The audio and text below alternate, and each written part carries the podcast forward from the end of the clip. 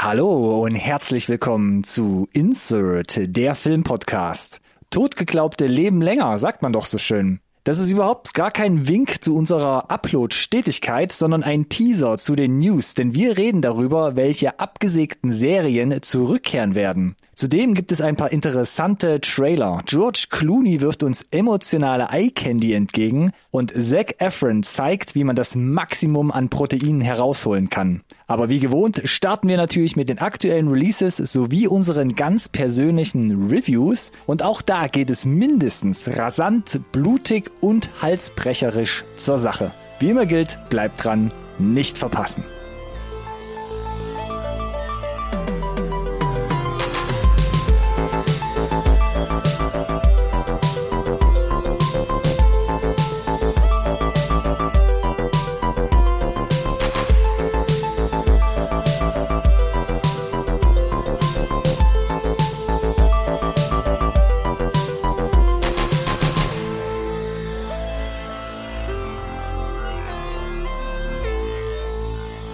Hallo und herzlich willkommen auch von meiner Seite zu einer neuen Folge Insert Nerd Science Recorded on Tape, der Filmpodcast, den wirklich jeder braucht. Weiß nicht, was hier los ist zum Thema Upload-Stetigkeit. Ich finde ein sehr, sehr regelmäßiger 2-Wochen-Rhythmus. Den kann man uns hier durchaus nachsagen, das ist auch völlig in Ordnung. Und eine andere Sache ist ebenso stetig wie dieser Upload-Rhythmus. Nein, der ist noch viel, viel stetiger. Nämlich, dass ich mir gegenüber begrüßen darf. Hallo, lieber Ronny. Danke, Alex, für diese charmante Anmoderation. Genau, du hast es gesagt. 2 Wochen diesmal Pause, aber... Dieses eine Mal, Alex. Dieses eine Mal, was? Worum geht's?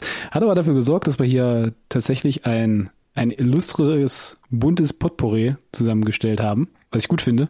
Ich will auch gar keinen Druck ausüben, Alex. No pressure. Siehst du mich schwitzen? Ich glaube nicht. Ja, ich kann es nicht ganz über die Webcam-Qualität erkennen. Könnte daran liegen, dass draußen 5 Grad sind, aber nein, wir reden nicht über das Wetter, Alex, heute. Ich wollte gerade sagen, ist doch ein ideales Thema. Hey, komm. Nein, auf keinen Fall. So digital, wie wir hier produzieren und quasi auf Sendung gehen, genauso digital hat sich das Wetter letzte Woche auch gezeigt. Was ein Segway, ne? So, und damit ist es direkt wieder abgeschlossen, das Thema. Genau. Wir wollen ja nicht meckern. Wir gehen ja quasi direkt über vom Gaffelkölsch, #Gaffel, zu Glühwein. Das war jetzt... Ich wollte gerade sagen, das war jetzt ein harter Deep Cut sonst. Du hast ja mal so einen alkoholfreien Trink letztens irgendwann empfohlen, ne? Aber möchte ich nicht nochmal vertiefen. Auch das möchte ich hiermit abschließen. 2%. Stop it, Alex. 2%. Noch 2%, der frischen. Soll ich so ein Kronkorkengeräusch schon mal von so einer aufpoppenden Flasche da gleich einfügen? Ja. So schön gekribbelt in Ronnys Bauchnabel, ne?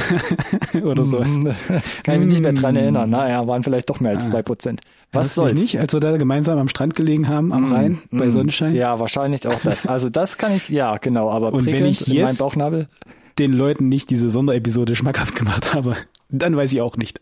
Genau, wir haben sie sogar Special genannt. Lass mich nachdenken, ich glaube, es war die 183. Da haben wir quasi live on air am Rheinufer aufgenommen. Also nochmal hier auch die Selbstbeweihräucherung und Selbstbewerbung. Hüpft mal gerne zurück in eure Podcast-App oder wo ihr gerade seid und hört euch da mal in diese Spezialfolge rein. So, und wenn wir das jetzt abgeschlossen haben, dann würde ich sagen, Schluss mit Smalltalk und lass uns direkt in die Ruckzuck-Reviews gehen. Oh Mann, wir preschen wieder durch. Da, womit andere ihren Podcast füllen, 1 bis 2 Stunden lang, das reißen wir hier in 3 Minuten runter. Wir haben Agenda, ja, das stimmt. Ich habe Redebedarf, ich weiß, dass du den auch hast und übliches Bild, wenn ich hier in unsere Notizen schaue, Ronny hat 2 Reviews mitgebracht, Alex eine. Geh davon aus, dass wir Überschneidung haben oder hast du 2 extra jetzt noch was anderes mitgebracht? Und das kommt darauf an, was du mitgebracht hast, Alex. Das ist eine Überraschung. Ich würde trotzdem sagen, dass du erstmal starten darfst. Ja, ich habe ja ein bisschen meine Fühler ausgestreckt und dann habe so ein bisschen versucht, bei dir nachzubohren, was du vielleicht mitbringst. Ja. Ist es dir gelungen oder war es dir eine unmögliche Mission? Kitsching. Ja, gut, direkt was in das Phrasenschwein eingeworfen. Muss ja auch irgendwie über den Winter kommen, das Ding. Lass es mich so sagen, beziehungsweise lass mich einfach anfangen, Alex, und dann werden wir ja sehen gleich, wo wir Überschneidungen haben werden. Go for it. Okay, hast du eigentlich schon gesagt, wo wir jetzt sind? In welcher Rubrik? Ich habe es gar nicht richtig gehört. Ich habe die Ruckzuck-Reviews schon mehr als angemessen eingeleitet. Okay, doppelt hält besser, dann war ich gerade... Würde ich auch sagen. Ich war quasi anscheinend schon wieder... Gerne. War von meinen eigenen... Formulierung anscheinend, so überflügelt gerade. Naja. Das ist das Highlight meines Tages, immer wenn wir aufzeichnen, jede Woche. Okay, also bevor wir es weiter in die Länge ziehen oder ich weiter in die Länge ziehen.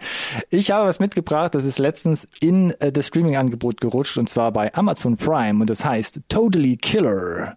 Ah ja. Mhm. Da hatten wir... Dann reden wir da wohl drüber.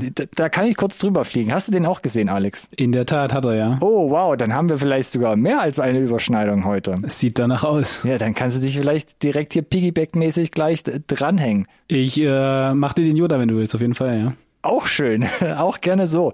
Mach mir den Rucksack, wie immer du es willst. Also, Totally Killer von der Nanatschka Khan hat vorher eher im Serienbereich gearbeitet, ist gefühlt so ein bisschen jetzt ihr Debüt, Langfilm-Debüt. Und zur Besetzung ganz kurz, in der Hauptrolle spielt die Kiernan Shipka. Und ansonsten relativ unbekannter Cast, sag ich mal, oder sehr junger Cast. Wen man vielleicht eher nochmal gesehen hat, ist der Lachlan Munro als Vater, spielt hier die Vaterperson. Und ich versuche mal ganz kurz die Handlung nochmal kurz zusammenzufassen, für die Trailer vielleicht nicht gesehen haben oder den Trailer. Comfort.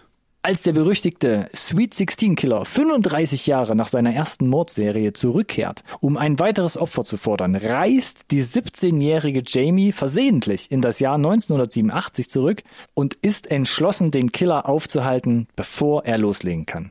Ja, Trailer-Synopsis. Und auch sehr, sehr nahbarer Plot, also ich meine, wer kennt's nicht? Ja, wem ist es nicht schon mal passiert? Vor allem die...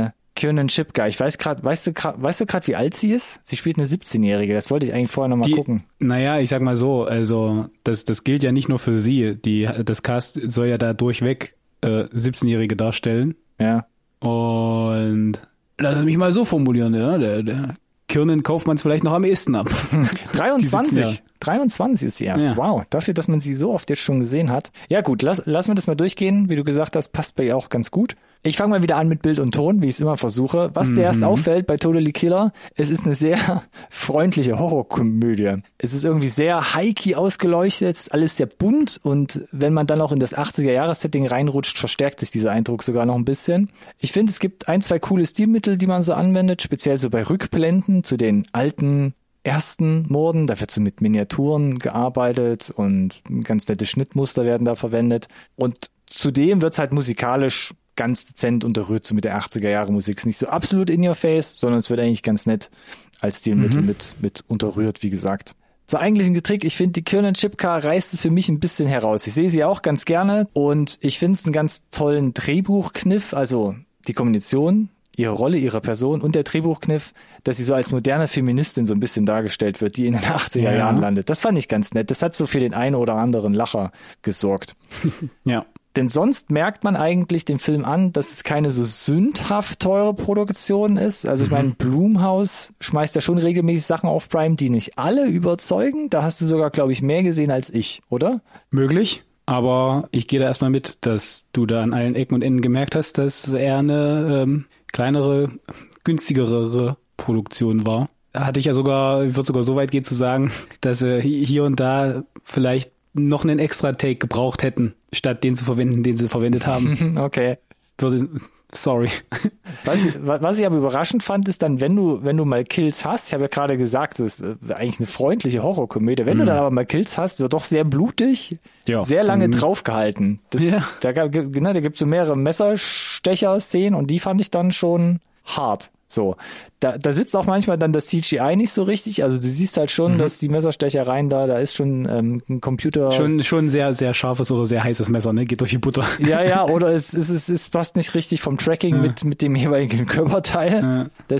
Ja. Da hätte man vielleicht, wie du gesagt hast, nochmal ein bisschen, ne, Feinschliff ansetzen können. Naja, und ich meine, in dem großen Finale merkst du, das ist halt, also, sorry, das ist, ich weiß gar nicht, wie ich anfangen soll, meine Güte, also das hat Hitchcock in den 40er, 50ern schon effektiver inszenieren können. Weiß nicht, wieso denen das nicht gelungen ist. Was ich aber ganz nett finde, es ist wieder eine Einbindung von diesem Zeitreisethema, also von diesem Zeitreisethema. Es gibt auch mehrere Anspielungen, also wirklich konkrete Anspielungen auf Back to the Future. Das fand ich auch ganz nett. Und wie gesagt, da kriegt man ja uns beide eigentlich immer gut mit abgeholt mit diesen Dingern. Aber inhaltlich spielt Totally Killer schon stark gewohnte Kost herunter und das haut einen jetzt nicht um. Ich muss da aber sagen, es ist ausreichend charmant.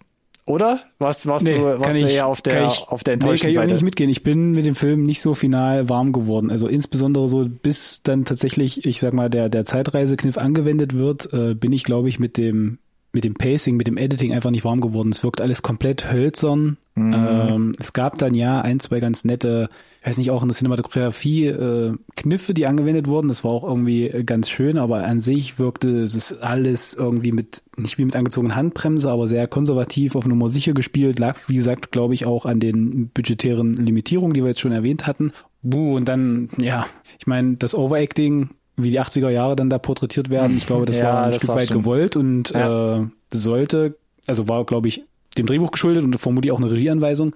Kommt aber halt, wie gesagt, nur so bedingt für mich zusammen, und wie sie halt auch dann die Figuren, also so dumm dämlich von wegen hier, wir haben uns noch gerade eben darüber unterhalten, dass wir vorsichtig sein müssen, weil ein Killer rumläuft und eine Person schon gestorben ist, und in der nächsten Szene haben das alle vergessen und machen sich nur darüber lustig, dass halt die Protagonistin einfach vorsichtig ist, als hätte es dieses Gespräch nie gegeben, und dann 20 Minuten später hast du dann eine Sequenz, wo der Groschen fällt, so, ach so, deswegen macht sie das bestimmt. Und ich dachte, seid ihr eigentlich alle komplette Schwachköpfe hier? Oder, also das ist halt, also da fühle ich mich dann selber auch ein bisschen, verloren, oder das Drehbuch war halt an der Stelle vielleicht ein bisschen lazy. Das Beste, muss ich sagen, und das ist auch das, was du gerade gesagt hast, der Kniff, dass sie sich festlegen, wie bei denen und an diesem Film, in diesem Universum Zeitreisen funktioniert. Ne? Sie sagen, das ist das, wie wir es spielen wollen. Mhm. So spielen sie es, und haben dann auch, und das finde ich immer ganz charmant, weil das Ende von solchen Zeitreisegeschichten ist immer so ein bisschen kontrovers, ne? Weil es gibt so das eine Lager, das andere Lager, und so wie sie es hier ausspielen, das habe ich so, muss ich gestehen, in der Form eher noch nicht gesehen und fand ich sehr erfrischend. Ja. Und hat für mich sehr gut funktioniert und hat dann so ein bisschen auch was fett gemacht. Eine befriedigende Auflösung auch geliefert, sage ich mal. Mhm. Wie sie sich dann aus so einer Zeitreise-Thematik aus der Affäre ziehen, das fand ich ganz cool. Hat aber halt nur für mich bedingt was weggemacht. Ja, Kiernan hat da okay gespielt, aber also du hast dich ja jetzt noch nicht zu einem Rating geäußert, vielleicht startest du erst mal. Aber ich hatte tatsächlich meine Schwierigkeiten, ja, so insgesamt. Also abschließend nochmal für mich als Zusammenfassung auch, wie gesagt, die Kiernan als Zeitreisende liefert genug Momentum, um die sonst so bekannten Horrorkomödien-Elemente oder diese Formel halt auf einen guten Standard zu heben. Und je nach Erwartungshaltung, das ist, glaube ich, wieder so ein Ding, können halt dem einen oder anderen zu wenig Blut oder zu wenig Humor vorkommen. Also da ist der Film schon so ein bisschen wässrig an der einen oder anderen Stelle. Vielleicht hätte mir es auch noch geholfen, fällt mir gerade ein, während des Guckens noch gedacht, vielleicht hätte es auch geholfen, dann diese 80er Jahre-Sachen vielleicht auch stilistisch, visuell noch ein bisschen zu unterstreichen. Weißt du, so ein bisschen mehr so Grindhouse, irgendwie Filmrauschen, irgendwie 4:3 oder whatever. Aber insgesamt muss ich sagen, es ist kein Meisterwerk, aber so als Abendunterhaltung, um es mal schnell reinzuschieben, fand ich's gut, und mehr hat's ausgereicht. IMDb, da steht das Ding bei einer 6,6, also okayisch. Rotten Tomatoes, relativ hoher Score von den Kritikern, 87%. Das ist schon nicht wenig. Ja. 78 bei den Zuschauern, also auch die waren zufrieden, und ich gehe eher Richtung IMDb-Rating mit und sag 3 von 5 Sternen. Ja gut, dann sind wir nicht so weit weg. Ich wäre bei 2,5 von 5. Das ist das, wo ich mich eingepegelt habe, weil, wie gesagt, für mich hat so ein bisschen noch so das letzte Quäntchen gefehlt, dass ich es guten Gewissens weiterempfehlen kann. Deswegen ist 2,5 so, dass ich sage, vielleicht für, weiß ich nicht, Kiernan Shipka-Fans oder für Hardcore-Slasher-Fans, wenn es jetzt unbedingt ein 2023-Film sein muss zu Halloween. Ja. Von mir aus, aber ansonsten würde ich sagen, nee. Okay. Ja, dann lass uns doch wieder in der Mitte treffen, und bei 2,75. Jetzt bei 2,75, genau. Ich glaub, Totally Killer ad acta legen. Und damit gebe ich dir wieder die Bühne frei, Alex.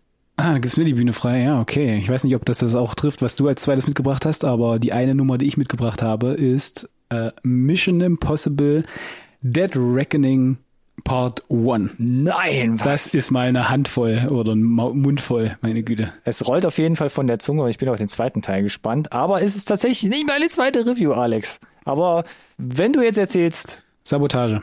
Dann würde ich mich doch hier gerne bei dir jetzt quasi als Rucksack hinten dran hängen und ab und zu mal reinsliden. Bitte starte er. Gut, zur Handlung. Es ist schwierig, da jetzt einfach so frei drüber zu sprechen. Ich weiß nicht, weil ob man selbst den MacGuffin rausgeben möchte, der Handlung. Ich weiß nicht, wie du es empfindest. Sollen wir einfach, oder? Na, man kann, also ich würde sagen, schon nebulös es geht um das Thema KI, auch in Mission Impossible. Okay, gut. Das kann man doch schon mal sagen, ohne jetzt gut. Da wirklich... Dann, genau, es geht um das Thema KI und ganz konkret darum, eine wild gewordene KI wieder einzufangen, und dafür müssen 2 Teile eines Schlüssels gefunden werden, und das ist so das Spiel, das hier 2 Stunden 45 gespielt wird. Und danke für die Erwähnung, ja. Genau, darum soll es gehen. Dieses Cast ist das übliche, das wir jetzt mittlerweile aus gefühlt, ich weiß gar nicht wie vielen Teilen kennen, mindestens mal aus Fallout, sind alle wieder mit dabei. Das heißt, neben Ving Rhames, Simon Pegg, Rebecca Ferguson, Neuzugang, der erwähnenswert sei, weil er relativ viel Screentime bekommt, ist hier die Hayley Atwell, bekannt als Peggy Carter aus dem Marvel Cinematic Universe, also ein recht bekanntes Gesicht. Und wenn wir schon mal bei Marvel sind, sei auch die Pom Klementieff noch erwähnt. Und ich möchte nochmal erwähnen, den hatten wir auch schon im Trailer, Henry Cerny is back als Mr. Kittredge. Mr. Kittredge aus Teil 1, und ich weiß gar nicht, er hat nie wieder mitgespielt, oder? Nein, er hat nie wieder mitgespielt, es ist das erste Mal, und ich sag mal so, das war so ein bisschen auch mit mein Highlight, weil ich finde seine Stimme großartig. Mhm. Deswegen finde ich es gut, dass sie auch sehr effizient, sehr oft eingesetzt wird, seine Stimme. Aha. Und es ist, und dann ist jetzt meine Überleitung vielleicht schon so ein bisschen auch zur Produktion, es ist ganz, ganz viel Kniefall, insbesondere vor dem ersten Teil dabei. Nicht nur in den Szenen, die Kittredge und Ethan Hunt gemeinsam haben, wo du einfach immer wieder krasse Vibes bekommst mit dem Dodge Angle, die sie angewandt haben, ne, aus Teil 1, sondern es gibt auch etliche andere Szenen, die dich immer wieder an den ersten Teil denken lassen, ob das jetzt dunkle, nasse Gassen, Hinterhöfe sind, und wo du die ganze Zeit denkst, dass jetzt gleich irgendwie Luc Besson um die Ecke kommt, sei das irgendwelche Actionsequenzen mit Tunneln. Luc Besson oder Jean Reno? Ah, Entschuldigung, was habe ich gesagt? Luc Besson. Luc Besson, ja. Der andere Franzose. Es sei dir verziehen, Alex. Genau, Jean Reno natürlich. Ich war, glaube ich, bei Leon, deswegen kam ich zu Luc. So funktioniert mein Kopf. Es ist absolut nur Bescheid, ne? Ja, okay. Gute Assoziationskette. Genau.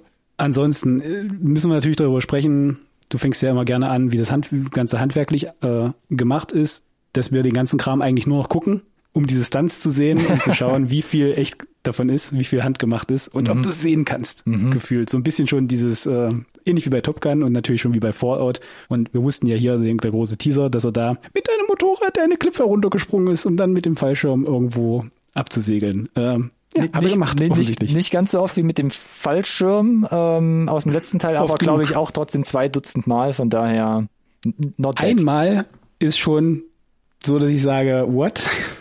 Genau, also, und das zieht sich ja hier durch, ne? Verfolgungsjagden mit Autos, extrem viel handgemacht. Und wir hatten ja jetzt schon das Beispiel auch etliche Male, jetzt auch zuletzt mit Heart of Stone, als auch Furious 10, wo ganz viel in irgendwelchen bekannten Städten auch verfolgungsgejagtet wird. Gejagtet wird, ja.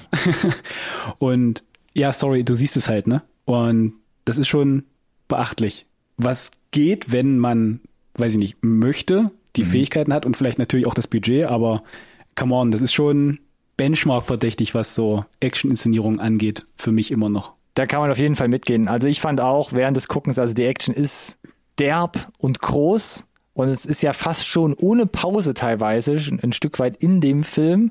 Und ja. Mission Impossible jetzt, also Dead Reckoning Part 1, war für mich einer der ersten Filme, ich sag mal also speziell im Mission Impossible Universum, wo ich mich gefragt habe, ist das jetzt schon zu viel eigentlich?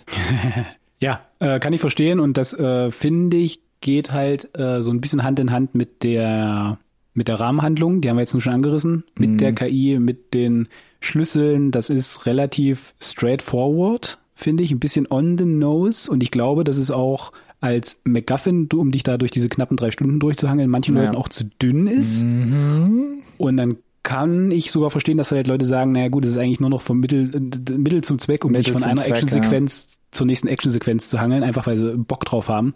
Für mich hat es noch funktioniert. Ja.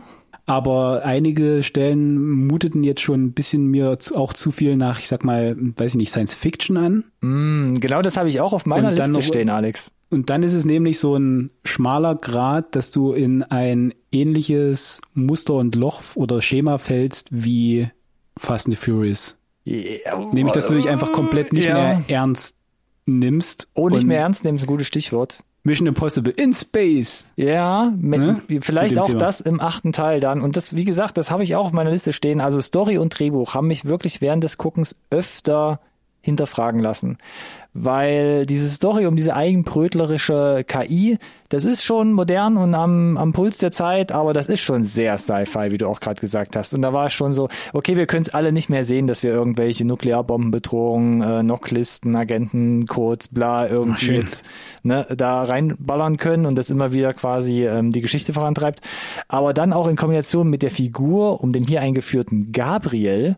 Erstens fand ich quasi die Einführung jetzt hier ins Mission Impossible Universum ein bisschen verwirrend, weil ich dachte, da habe ich was verpasst. In welchem Film war das nochmal? Das für mich ist nicht so. Ich fand es erstmal gut, dass sie den Kicker wählen, eine Figur aus vor Ethan Hunt Zeit, also aus seiner jüngeren Vergangenheit, weil die ähnlich wie zum Beispiel bei James Bond lange Zeit, das ja auch gar nicht beleuchtet wurde. Jetzt mittlerweile 7 Filme und du weißt halt da nicht so richtig viel mehr drüber. Deswegen fand ich, als sie mit der Rückblende kam, dachte ich, oh, jetzt kriegen wir richtig viel Futter noch, ne? Wer ist das? Wer ist sie? Und so weiter. Und ja, ich weiß auch, wir haben noch einen zweiten Teil. Von daher mal gucken, ob da noch so der Big Reveal oder die große Auflösung kommt. Aber erst diesen Kicker für den Film erstmal fand ich gut, aber ich gebe dir recht, ich hatte mir auch mehr dann noch daraus erhofft. Also speziell mir war es zu wenig, weil die Figur um Gabriel wird ja quasi fast als übermenschlich dargestellt. Also gerade wo er da auch in seiner Kryobox liegt, also holy fuck, was war das denn? Das war mir auch ein bisschen zu viel, die Kryobox. Das war ein bisschen war zu viel und es gibt halt so ein paar Sachen, wo die KI ihm ja quasi so den Weg aufzeigt, wo ich mir dachte, das hast du jetzt wirklich, also ja, ich weiß, KI ist bestimmt mächtig, aber was hast du jetzt hier alles für Sachen durchkalkuliert, also der Schachmeister schlechthin, so, ne? Ja, definitiv. 150.000 Züge im Voraus, also da kommt selbst Jason Momoa in Fast 10 nicht mehr hinterher. Ja, das ist auch ein guter Vergleich und da jetzt verstehe ich auch so ein bisschen deinen Cut zu Fast and Furious 10. Ja. Also 10. Das, ansonsten, muss ich sagen, war halt auch, fand ich sag mal, die Einführung, gerade im direkten Vergleich, ohne jetzt so sehr ins Detail zu gehen, von der Figur von Hayley Atwell um Rebecca Ferguson, super, super on the nose. Mhm. Auch wie sie sich drehbuchmäßig das Ganze dann auflösen. Das fand ich auch nicht so geil, ehrlich gesagt. Weil ich fand es ein bisschen verwirrend, dass Rebecca Ferguson diese immer so ein bisschen so als Love Interest so porträtiert wurde. Das fand ich okay und jetzt gehen sie aber so all in. Sie haben es aber auch nicht so ganz final gemacht. Also ob sie jetzt wirklich das Love Interest ist oder doch nicht. Oder ja, aber jetzt hier, wo sie da in Venedig sind, das war für mich schon zu eindeutig eigentlich ein bisschen zu deep. Vor allem, wenn dann auch der Umschwung auf den Neuzugang in Form von Hayley Atwell kommt. Das fand ich dann fast weird, weil das war so, ja gut, next in line. Und ja, das fand ich auch. Wobei die Figur an sich ja interessant ist, auch was sie mit ihr vorhaben, ich fand auch die Chemie zwischen den beiden, Hayley Atwell und Tom Cruise, fand ich richtig gut. Also geile Entscheidung, weil ich fand auch so, die Ferguson war für mich immer so, weiß ich nicht, war so ein bisschen, ich weiß nicht. Ich weiß nicht, ob das die Figur war, die sie porträtieren sollte, dieses Unterkühlte, aber da fand ich auch, dass es hier, das war so ein bisschen roher, ein bisschen gefühlt echter, weiß ich nicht, kann es auch nicht ganz sagen, aber ich würde auch sagen, ja, das, also sie passt da auch super rein, fand ich. Richtig gut, ja. Fand auch Poms Figur von Pom Klementieff. Da bin ich noch ein bisschen. Also erstmal eine ganz nette, wenn ich jetzt Charakterentwicklung sage, spreche ich dem Drehbuch schon zu viel, glaube ich, zu, was das betrifft, aber du weißt, was ich meine. Ja, ja, da würde ich, glaube ich, Einspruch erheben. Aber ansonsten war die ein oder andere, also war sie so auch so ein bisschen, weiß ich nicht, zu over the top. Harlequin halt. Ja, stimmt. Ja, so eine Harleen. Die halt auch nicht so wirklich eine Berechtigung hat, da überhaupt in dieser Story vorhanden zu sein. Ich fand sie super off-putting halt, ihre Figur. Aber zweiter Teil, Alex, vielleicht haben wir noch. Genau, es gibt einen zweiten Teil, der nächstes Jahr vermutlich dann kommt, wenn Hollywood zu Potte kommt, vielleicht, lass mich so formulieren. Wir haben in einer der letzten Folgen irgendwann mal die Release-Dates angekündigt, als sie veröffentlicht wurden, von daher. Ja. Also ich kann nur jedem empfehlen, die alten Folgen zu hören. Aber lass uns doch nochmal dazu zurückkommen, wenn dann die Action stimmt. Wir haben die große Motorradsequenz natürlich. Wir haben eine richtig, richtig dolle große Zugsequenz, die wir auch im Trailer schon gesehen haben. Mhm. Und ja, das wird natürlich hier und da alles unterfüttert mit CGI. Mhm. Aber du siehst natürlich trotzdem die Komponenten, ähnlich wie bei so einem Transformers, der echt ist. Und das ist halt dann der Payoff. Und es war halt schon so, dass ich mit gerade bei dieser Zug-Action-Sequenz dachte, ja, guckt's euch an, wie man es halt machen kann, ne? Ist relativ viel echter Zug. Indiana Jones 5.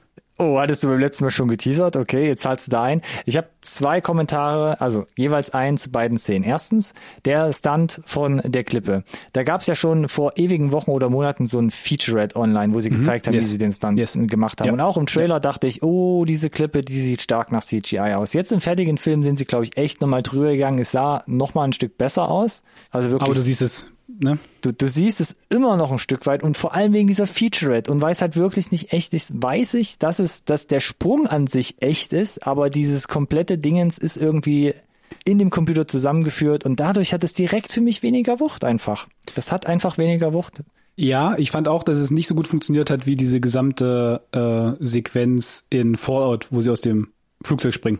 Das oder wo er halt, war das jetzt Teil 5 oder Teil 6, wo er selbst mit dem Helikopter da das Cliff runtersegelt mit dieser Schraubbewegung. Weil da saß er ja wirklich drin und hat quasi mit dem Helikopter das selbst geflogen. Das ist auch Fallout. Ist auch, ja, auch Fallout, genau. Das war für mich einfach, selbst mit der Feature dachte ich, ja, aber das hat er wirklich gemacht. Da ist wirklich alles echt an dieser Szene. Und bei dem Zug, um es ganz kurz noch von meiner Seite abzuschließen, da war es so, wir haben ja wirklich so eine klassische... Oh Gott, die haben ja so eine Lok geschrottet, ne? Ja, haben so eine Lok geschrottet. Auch das haben wir schon in den Featurettes gesehen. Alles gut, aber dass dann zum Schluss diese Waggons stoppen und dann nicht stoppen und dann stoppen und dann nicht stoppen.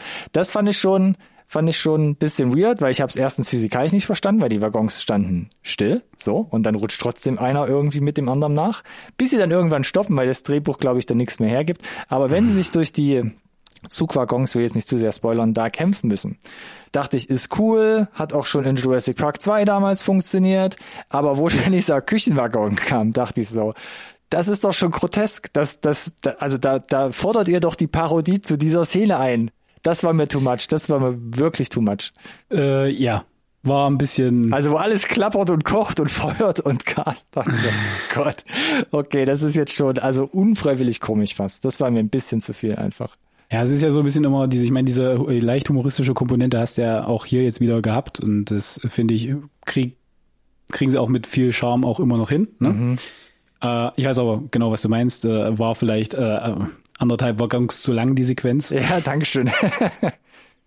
Geh ich prinzipiell mit. Nichtsdestotrotz, ne?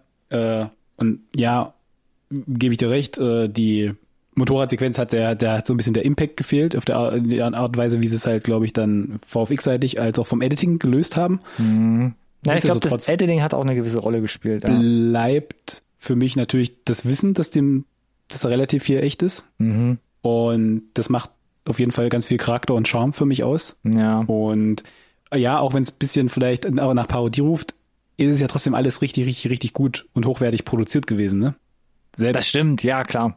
Und deswegen macht es trotzdem für mich halt unterm Strich Spaß, die Nummer zu gucken. Und ich muss gestehen, ich habe ja jetzt ganz bewusst so viel auf diesen 2 Stunden 45 drauf rumgeritten. Mhm. Ich muss gestehen, die waren trotzdem einigermaßen kurzweilig. Auch hier muss ich sagen, der Film fängt an mit, glaube ich, 3 Prolog-Szenen. Und spätestens in der zweiten dachte ich so, ich weiß, glaube ich, warum der Film fast 3 Stunden geht, weil man sich unglaublich Zeit lässt, Dialoge auszuspielen, unglaublich lange Schnittbilder stehen lässt. Im CIA-Headquarter 5-mal auf einen Typen mit einem Aktenkoffer schneiden, wo ich dachte, jetzt hört doch mal, ich habe doch verstanden, dass er da steht und kann mir doch schon denken, was da jetzt gleich passiert. Ja. Das fand ich echt zu lang. Und auch gerade in der Eröffnungsszene, dass da irgendwie ein Who is Who von Schauspielern steht, die sich dagegen seitig die Sätze vervollständigen, dachte ich auch, okay, das ist sehr theatralisch gerade. Ich nehme es mal so mit, aber dieses ganze Opener ist ein bisschen, ja. Das hätte ich alles ein bisschen gestrafft. Das war mir auch einfach ein bisschen zu lang alles. Ja, da gebe ich dir recht. Und ja, ich meine, dass er sich gerne beim Sprinten filmen lässt, wissen wir ja nur mittlerweile auch. Ne? Ist so. Das ist ja ein Must. Das ist, glaube ich, vertraglich mal festgelegt durch Tom Cruise. Solange wir das an coolen Locations macht, auch das ist ja hier wieder durchaus ein Thema. Das für mich absolut okay. Sah alles schon ziemlich cool aus, ne? Auch was sie so an Sets, oder was heißt, sind ja keine Sets, ne? Was sie an Original-Locations gewählt haben zum Drehen. Ja. Das sah alles schon super stylisch, super gut gemacht aus. Deswegen unterm Strich... Kann ich jetzt schon mal resümieren, wenn du möchtest? Gerne, damit wir hier einigermaßen im Zeitrahmen bleiben, hätte ich auch gesagt, ich bin mit meinen Punkten so roundabout durch. Ich hatte richtig viel Spaß, trotz allem natürlich. Mhm. Ich kann verstehen, dass einige sagen, ist ganz witzig, wenn du so das Spektrum abklopfst, weil es gibt so Leute, die sagen, boah, das war schon richtig, richtig gar nicht mal gut. Und es gibt Leute, die sagen, selten besser gesehen. Ich kann beide Lager tatsächlich so ein bisschen nachvollziehen, konnte mich auch nicht so ganz final entscheiden. Ich kann nur sagen, dass es für mich nicht so komplett geklickt hat, wie das noch bei Fallout der Fall war. Mhm. Und dass ich auch so die eine oder andere Kröte schlucken musste, was diese KI als MacGuffin betrifft. das durchgehen zu lassen vom Plot. Und ich bin gespannt, ob das genug Futter noch hergibt, um einen zweiten Teil halt zu befüllen, wo ich aktuell jetzt nämlich nicht unbedingt sagen kann, ob es den gebraucht hätte. Ja. Oder man einfach sagt, macht halt 3 Stunden und let's go. Mhm. Einfach Dead Reckoning, that's it. Aber ich lasse mich gerne eines Besseren belehren, einem zweiten Teil. Mhm. Nichtsdestotrotz, unglaublich viel Spaß gemacht. Das Wissen, dass da ganz viel echt gemacht ist. Tom Cruise hat da halt ein gutes Ding laufen. Egal ob Top Gun oder Mission Impossible. Ich bin super gespannt, was für abgewichster Kram dann für die Teil 8 uns schon angeteasert wird. Mhm. Ob da irgendwie tatsächlich noch diese Propellerflugzeuge kommen oder ob das nur ein Tease war für hier die Marketing vom Trailer. Mhm. Und bin dann bei 4 Sternen hängen geblieben tatsächlich, weil es immer noch so ist, dass ich sage, kann ich guten Gewissens empfehlen, ist immer noch absolut bocksolide, bessere inszenierte Action, besser produzierte Action, lässt sich, glaube ich, schwer finden und ist deswegen trotzdem immer noch so ein bisschen der Action-Maßstab, auch in 2023, ne? So global galaktisch. Bevor ich meine Bewertung sage, 7,9 bei IMDb, also mehr als bocksolide, 96% bei den Kritikern Rotten Tomatoes und 94% bei den Zuschauern Rotten Tomatoes. Ja, das war mir auch ein bisschen zu überschwänglich. Das ist schon ganz weit oben, ja. Genau, und deswegen finde ich mich auch eher beim IMDb-Rating wieder. Und so Richtung Fallout, da war ich ja auch locker easy bei einer 4,5 und ich unterschreibe zu 100%, was du gerade gesagt hast. Für mich, wie gesagt, klickt's auch nicht zu 100%, weil das Thema, der Cast, die Eröffnung, der Schnitt, wie viel man da reinpackt, dieser unfreiwillige Humor, speziell in der einen Szene, in den anderen Szenen funktioniert's besser, war für mich ein bisschen unrunder die ganze Sache. Es war super vollgepackt, es war mit Abstand der größte von allen Mission Impossible Filmen bisher, aber das war mir ein bisschen zu aufregend und ein bisschen zu unrund, wie gesagt, deswegen gehe ich bei dir auch mit, gebe auch 4 von 5 Sternen, also ein bisschen weniger als die letzten Teile. Die waren da einfach ein bisschen konzentrierter, ein bisschen abgetrennter, für mich einfach ein bisschen besser greifbar. Mhm. So, jetzt haben wir ganz schön lange über Mission Impossible gesprochen. Was hast du denn jetzt noch mit? Ich versuche schnell durchzugehen. Ich versuch's. Und zwar habe ich das letzte Mal noch über Neill Blomkamp-Filme gesprochen und habe natürlich jetzt nochmal seinen letzten nachgeholt und bringe noch schnell Gran Turismo mit. Mhm, okay. Hast du den auch schon gesehen, Alex? Nein, der steht bei mir noch in der Watchlist. Okay, dann versuche ich wirklich schnell durchzugehen. Kam am 10. August in die Kinos. Das ist jetzt so einer der größten Neill Blomkamp-Filme. 60 Millionen Budget hat man ihm da an die Hand gegeben. 118, also knapp das Doppelte hat er jetzt eingespielt. Das ist gut, absolut solide, um alle Kosten wieder drin zu haben. Und ich meine, Neill Blomkamp, District 9, hat man schon drüber gesprochen. Danach fast 5, 6 Jahre jetzt, die letzten Jahre, nur noch Kurzfilme gemacht. Demonic kam 2021, den hast du, glaube ich, gesehen, oder? Kann das sein? Nee, ich habe den First-Person-Streifen habe ich gesehen. Was meinst du, First-Person? Warte, ich prüfe das nebenher. Ja, prüfe das mal nebenher. Also sein eigentlicher letzter Langfilm war Demonic, ist auch wirklich bei den Kritiken durchgerasselt. Deswegen hatte ich jetzt auch gehofft, dass mit Gran Turismo jetzt hier nochmal was Gutes an die Hand kriegt, dass sie ihn dann nochmal spielen lassen. Und ganz kurz zur Handlung. Jan ist ein begeisterter Gamer aus Cardiff, der seine Tage damit verbringt, Gran Turismo zu spielen. Währenddessen plant Danny, ein Marketingmanager des Automobilkonzerns Nissan, einen Wettbewerb zu veranstalten, bei dem die Spieler von Gran Turismo ihr Glück in echten Rennwagen versuchen können. Zusammen mit Jack, einem ehemaligen Rennfahrer und unverbesserlichen Zyniker, stürzt sich Jan kopfüber in den Kampf um einen Platz an der Sonne in der Welt der echten Rennen. Zu ergattern, zu gewinnen. Fehlt noch ein Teilsatz. So, Bild und Ton. Prinzipiell ist bei Gran Turismo alles da und top in Schuss, um im Autojargon zu bleiben. Gutes Sounddesign, zielgerichtete Kamera, das heißt, sie ist eher klassisch in Dialogen, es gibt aber auch viel Handkamera, es gibt FPV-Drohnen bei den Autorennen, es gibt auch so eine Nachahmung von so einer Third-Person-Ansicht, dass du so hinter dem Fahrzeug, wie bei einem Videospiel, so eine Perspektive einnimmst und Neill Blomkamp darf auch so ein bisschen flexen, es gibt dann so CGI-VR-Effekte, wo sich dann quasi um so einen Videospiel spielenden Jan plötzlich so ein virtuelles Fahrzeug drumherum bildet. Das ist audiovisuell, sieht das alles auf den ersten Blick nach großem oder größerem Kino aus. Damit zu meiner eigentlichen Trick.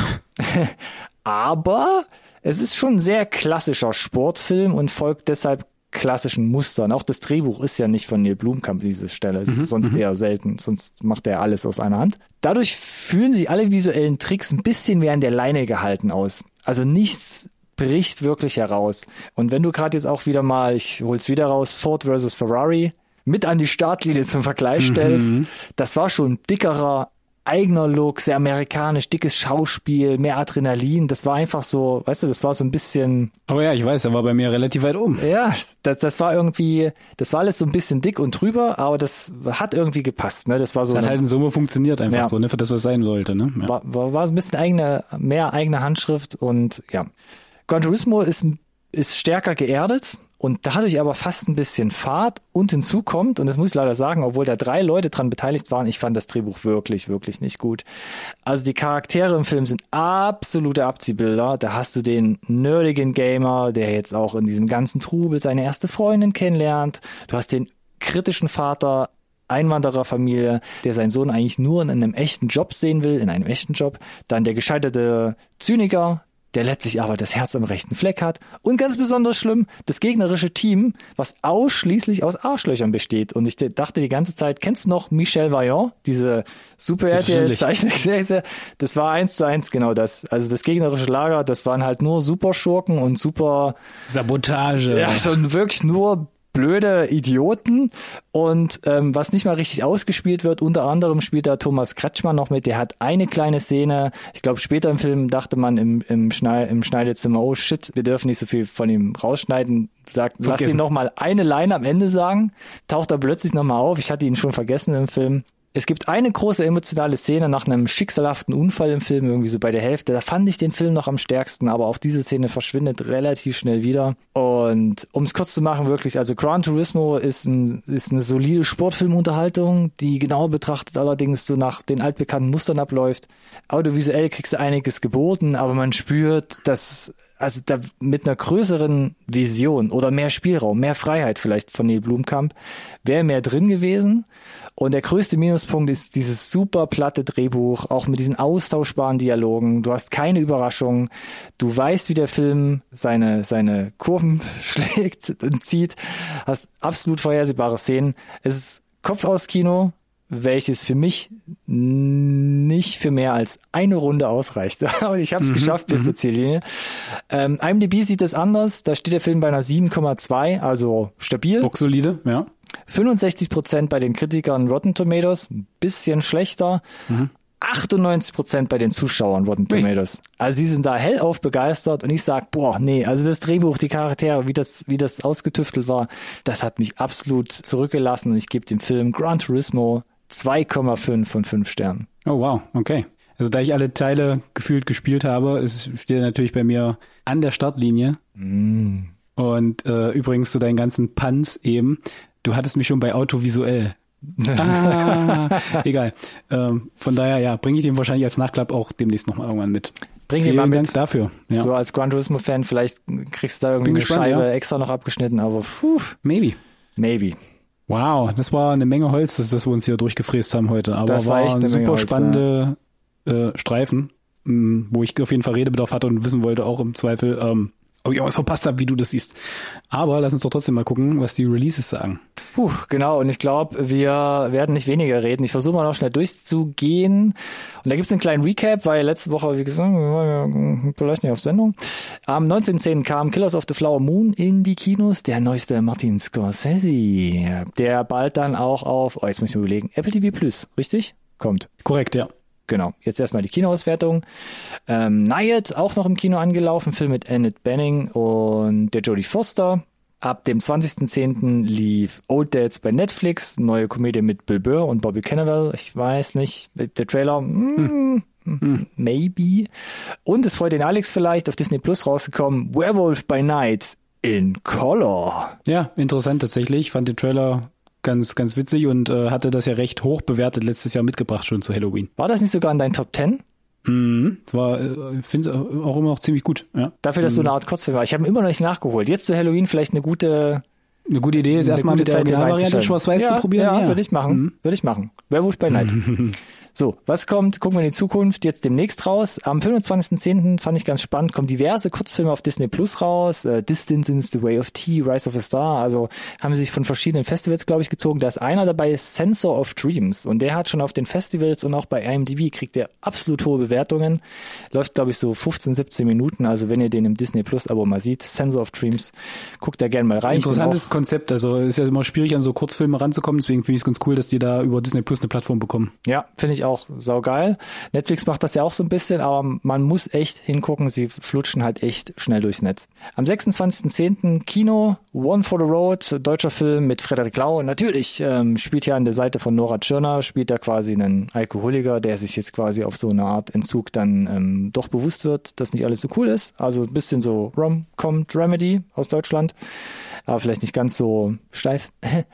Außerdem noch mit dabei Five Nights at Freddy's Videospielverfilmung mit Josh Hutcherson. Ja, guckt euch den Trailer an. Hast du es jemals gespielt? Diese Morden? Nicht gespielt, aber ich weiß natürlich. Westworld, Scooby-Doo, Abklatsch-Sachen.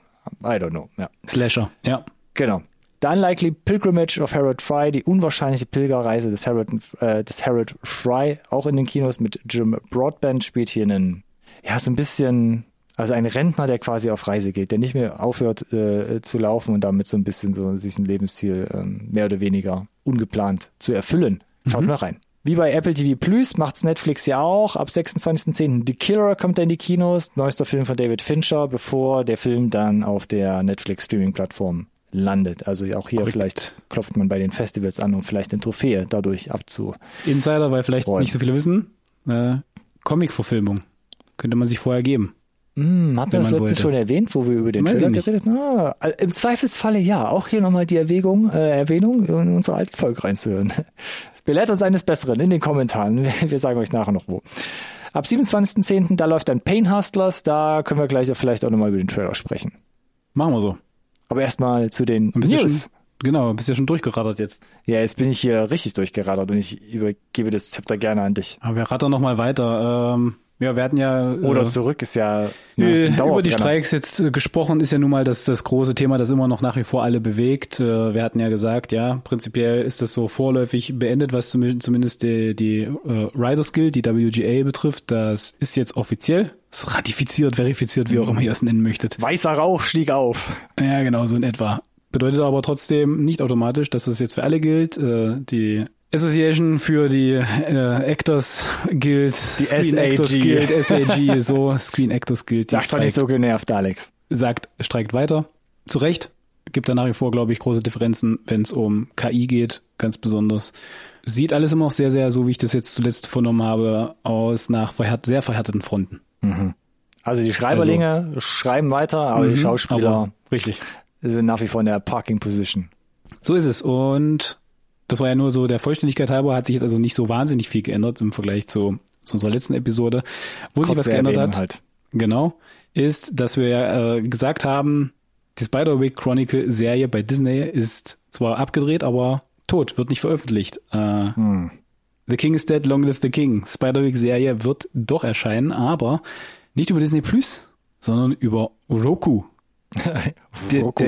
Der gängige Streaming-Dienst, den jeder kennt, insbesondere auf dem europäischen Festland. Nicht.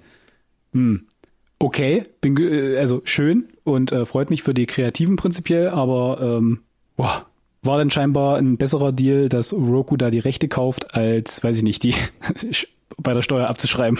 Ja. Keine Ahnung, wie genau da jetzt Disney da, weiß ich nicht, mit dem Abakus zu einer Entscheidung gekommen ist, dass das der gute Move ist. Schräg. Gespannt. War ja nicht das erste Projekt, ne? Bei dem Batgirl-Film hatten wir ja das gleiche. Vielleicht sagt da ja Roku auch. Vielleicht kramen wir den noch aus irgendeiner Tonne und können den irgendjemand abkaufen. Ich fände das super, wenn die Serie mega steil geht. Fände ich super lustig, muss ich ehrlich sagen. So als Sleeper-Hit. Fände ich klasse. Irgendwie. Werden wir sehen. Also es gab einen Film für alle, die gerade da irgendwie gar nicht folgen können. Der Spiderwick Chronicles, jetzt halt eine Serie. Amazon hat sie, Disney Plus hat sie produziert, aber gesagt, nö, veröffentlichen wir nicht, weil keine Ahnung. Ja. Und Roku wird es übernehmen. Also mal gucken, wie sie irgendwie noch nach Deutschland kommt. Genau so ist es so. Und noch witziger wird's. Und das ist so ein bisschen eine absolute Nische. Es gibt eine Animationsserie von, ich glaube, ich weiß gar nicht, von wem war die denn? Das war, glaube ich, so ein von The CW, glaube ich, hatte das einen Auftrag gegeben oder von AMC. Das war AMC, auch die nicht, sonst nicht so viel halt mit Animationen machen. Doch, AMC hast recht, habe ich, glaube ich, noch im Kopf, ja. Genau, AMC, haben das probiert, haben dann da zwei Staffeln in Auftrag gegeben. Ich habe die erste gesehen, fand die überraschend gut. Geht's auch um KI, geht's um das quasi Einscannen deines Gehirns vor deinem Tod, um dich quasi in das World Wide Web oder um dich hochzuladen, damit quasi zumindest dein geistiges Abbild bestehen bleibt und was das für Implikationen hat. Und das ist also eine sehr erwachsene Herangehensweise. Das kenne ich doch von Upload. Richtig, ist halt hier ähnlich, hat gewisse Parallelen so ein bisschen zu Invincible, ist also auch eher an erwachsenes Publikum gerichtet, die Episoden gehen 40 Minuten plus, ne? Also es hat so diese übliche Serienform, hat ein bisschen seine Längen, aber sehr interessante Themen, und dadurch, dass du Animationen wählst als Medium, kannst du halt, die gehen halt mega steil, also budgetär, wenn du das in real machen würdest, teure Veranstaltung. Fand ich richtig gut und dann festgestellt oder schon rausbekommen, das war letztes Jahr dann ja schon, es gibt eine zweite Staffel, die ist fertig, durchproduziert, wird aber nicht erscheinen mehr von AMC. Und da dachte ich mir, das kann nicht wahr sein. Was für ein Drama, auch um die... Same. Gleiches Schicksal, ja. Die Kreativen dahinter, ja, aber die war fertig. Die war konfektioniert. Das war nicht irgendwie, wir haben wie bei Batgirl, wir haben es nur gedreht, aber es gibt noch einen Rough Cut und die VFX fehlen noch oder so, sondern das Ding war halt komplett fertig, ne? Inklusive Mixing, Mastering, let's go, ne? Muss nur auf den Upload-Knopf drücken, so nach dem Motto. Und das habe ich halt echt nicht verstanden. Und hat mir das Herz gebrochen für die Kreativen dahinter, weil es halt wirklich... Das ist ein Sleeper-Hit aus meiner Sicht, kann man auf jeden Fall sich angucken. Und zack, jetzt auf einmal am 15. Oktober, zumindest in einigen Regionen, erschien die Nummer über Prime im Streaming. Also das heißt, die haben sich da die Rechte gesichert, aber irgendwie nur für bestimmte Regionen, wo es irgendwie günstig war. Und wie du jetzt da so regulär rankommst, oder wir sogar, steht irgendwie noch so ein bisschen in den Sternen, kann ich nicht so ganz nachvollziehen, was da die Strategie ist, sage ich mal. Also wenn die Strategie sein soll, viele Leute das gucken zu lassen, konsumieren zu lassen und vielleicht zu gucken, ob eine dritte Staffel drin ist, das ist nicht der richtige Weg. Deswegen weiß ich nicht, was jetzt genau das für eine Nummer ist. Ich freue mich, dass ich da irgendwie jetzt rankomme, und freut mich für die Leute dahinter, aber schräg. Bedeutet aber, könnt guten Gewissens die erste Staffel mal gucken. Die empfehle ich nämlich sehr. Denn es gibt mit dem Wissen, ihr könnt dann auch noch die zweite Staffel weitergucken. Nice. Na, genau. Das ist doch was. Dann bin ich gespannt, wenn du das irgendwann nochmal mitbringst, weil ich kann mich nicht mehr erinnern. Ich glaube, du hast über die erste Staffel gesprochen. In irgendeinem Zusammenhang? Vermutlich, ich habe es aber nie so wirklich als Review mitgebracht. Nee, du hast es nie mitgebracht. Ne? Es zieht sich heute wie so ein roter Faden durch. Ich glaube, wir haben schon mal drüber gesprochen, aber ich bin mir nicht mehr ganz sicher. Aber Alex, was willst du bei 187 Episoden Podcast machen? Das ich hätte es noch ein bisschen härter hier auf den Tisch gekloppt. Also, was hättest du bei fast 200 Folgen jetzt auszusetzen, wenn wir dann nicht mehr ganz über unseren eigenen Content Bescheid wissen? Sei es drum. Was ich weiß, dass wir jetzt mit den Trailern weitermachen können, Alex. So ist es. Und da habe ich schon im Intro erwähnt, dass George Clooney sich mal wieder auf den Regiestuhl gesetzt hat. Und der schleudert jetzt so eine Sache raus, die heißt The Boys in the Boat. Und da geht's um die Olympischen Spiele 1936. Ja, da wissen wir alle, wo die stattgefunden haben. Und da geht's um das amerikanische Ruderteam, genau. Korrekt. Und wie sie sich quasi dann so als Underdogs quasi in den Kampf werfen, um vielleicht eine Trophäe zu kriegen. Wir wissen es nicht genau, wie vielleicht der Film dann ausgehen wird, Alex. Also kannst du es ja alles ergoogeln, wenn man wollte. Das ist ja das ganz Charmante hier, basiert also auf wahren Begebenheiten. Und ich muss gestehen, als ich nur die Synopsis vorab gesehen habe und, weiß ich nicht, den Screenshot vom Trailer, war es so ein, Rudern in den 30er, 40er Jahren. Das ist ja so gar nicht meine Vorstelle. Aber komm, das ist schon eine Nische, kann man schon sagen. Das ist schon krasse Nische so, ja. Vielleicht nicht so sehr in, weiß ich nicht, Großbritannien oder in den USA, mag sein. Für mich schon. Ist der neue Clooney, also guck's dir den Trailer an. Ich muss sagen, der Trailer ist schon richtig gut gemacht und exzellent gefilmt, cooles Cast, Joe Edgerton, Callum Turner, der so ein bisschen aus der Jetztzeit, also als alter Mann erzählt, wie das da früher gelaufen ist, so macht es den Eindruck. Also im Prinzip scheinbar eine Rückblende dann der gesamte Film. Hat mich ganz gut abgeholt. Könnte man sich tatsächlich angucken, glaube ich. Ich weiß nicht, ob ich dafür ins Kino muss. Ist, glaube ich, aber ich bleib dabei. Ist jetzt nicht so der 1 Milliarde Einspielergebnisfilm. Soll er, glaube ich, auch nicht sein. Nee, glaube ich auch nicht. Aber wirkt hier und da doch groß auch und teuer. Und aufwendig? Ja, schon. Ich muss sagen, mir war der jetzt auch ein bisschen zu bunt und zu shiny. Und das war schon amerikanische Flagge Borderline. Ja, genau. Sehr viel Pathos, epochal.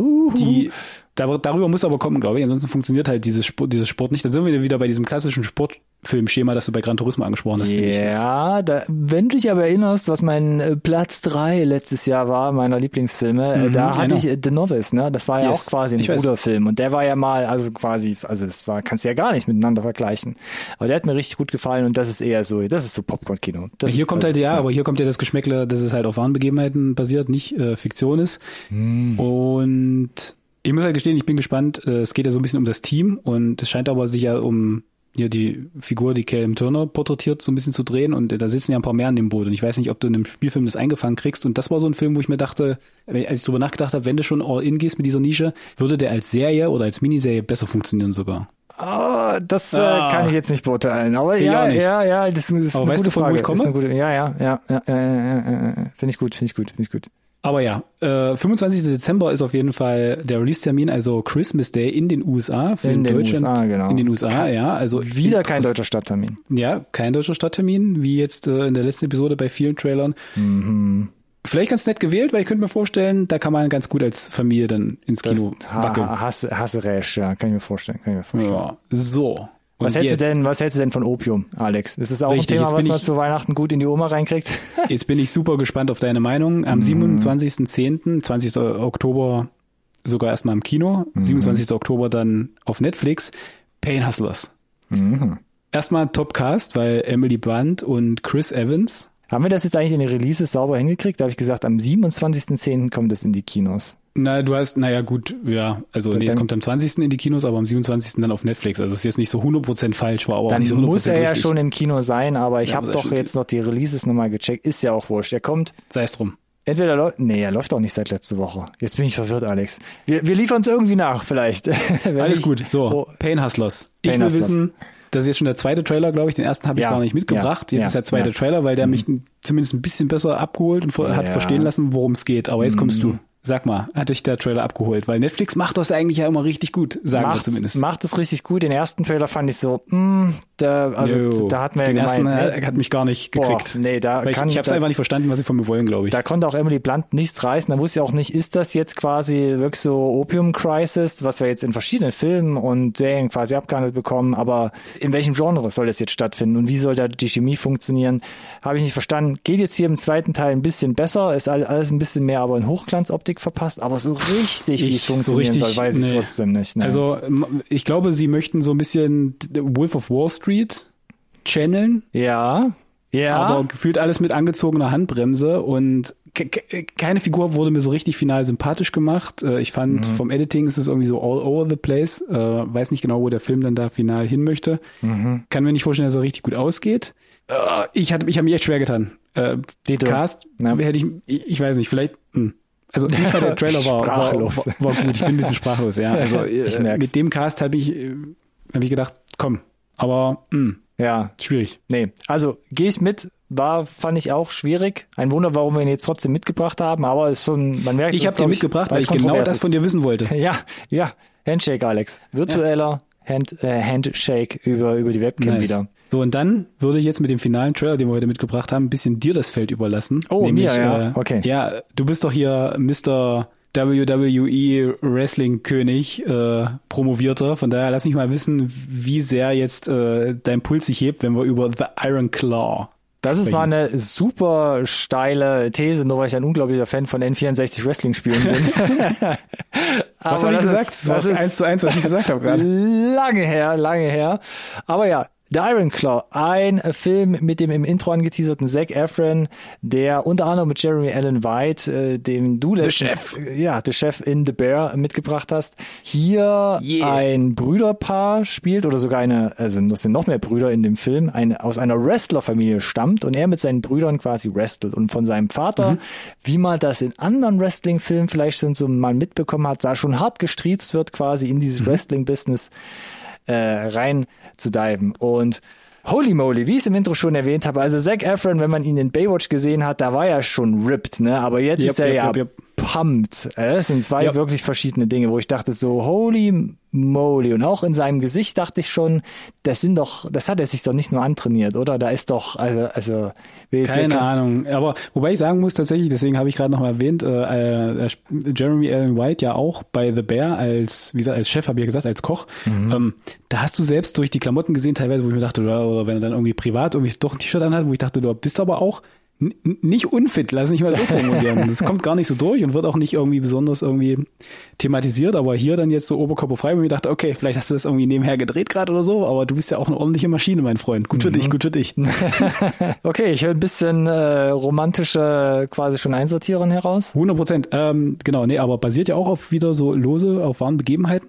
Ich weiß nicht genau was, ich glaube, da kennen sich andere besser aus als wir. Es gibt da in den USA irgendwie gefühlt 2 Dutzend Wrestling Federations in allen möglichen Abstufungen, von Hinterhof bis hoch zu Hochglanz. Von daher weiß ich nicht genau. Aber genau, Zac Efron, war für mich der Dreh- und Angelpunkt von dem Trailer, weil er einfach so unglaublich pumped ist, wo ich denke so, das sieht nicht mehr gesund aus. Aber ansonsten ist der Trailer ja schon so ein bisschen, also der geht ja quasi, der hakt ja quasi schon fast alle wichtigen Bullet Points ab, die der Film, glaube ich, dann so durchgeht, ne? Also das ist ja so ein bisschen schon Schema F, die Handlung, glaube ich. Es ist, gefühlt ist es so eine Mischung, was ich in dem Trailer gesehen habe, aus Fighting with My Family, der ja unglaublich gut bei mir angekommen ist, wo ja auch eine Wrestling-Familie porträtiert wurde, aber eher Comedy, leichtes Dramedy, und The Wrestler, was ja eher dramatisch war. Und hier trifft man sich gefühlt, glaube ich, in der Mitte. Es geht um eine Familie, es geht um auch sehr dramatische Punkte, eben, dass man quasi in dieses Leben da so reingestriezt wird, dass es um Leistung geht, sonst bist du raus, oder es wird irgendwie das, es gibt der Bruder, der mehr wert zu sein scheint, innerhalb der Familie, weil er besser performt und.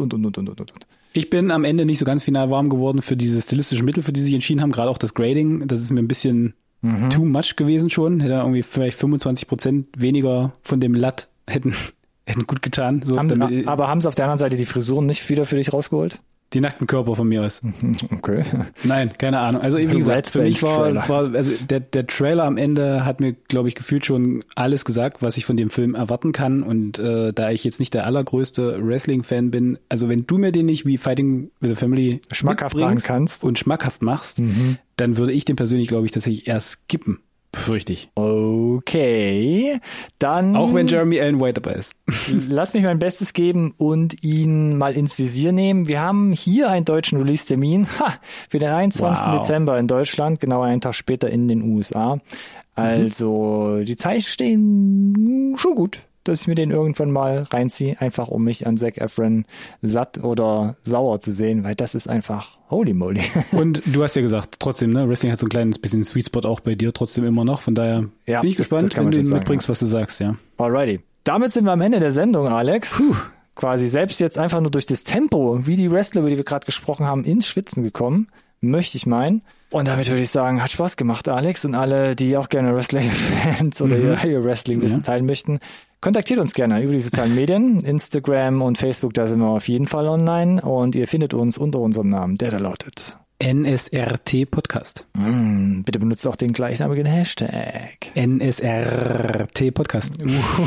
Das rollt im wahrsten Sinne von der Zunge und das ist super einfach, das kann es jeder merken.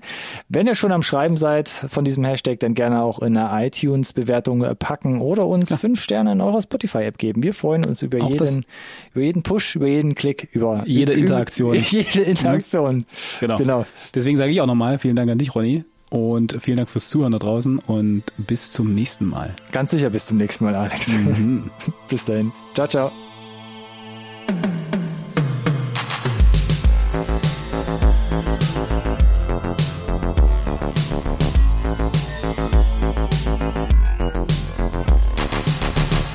This conversation can serve no purpose anymore. Goodbye.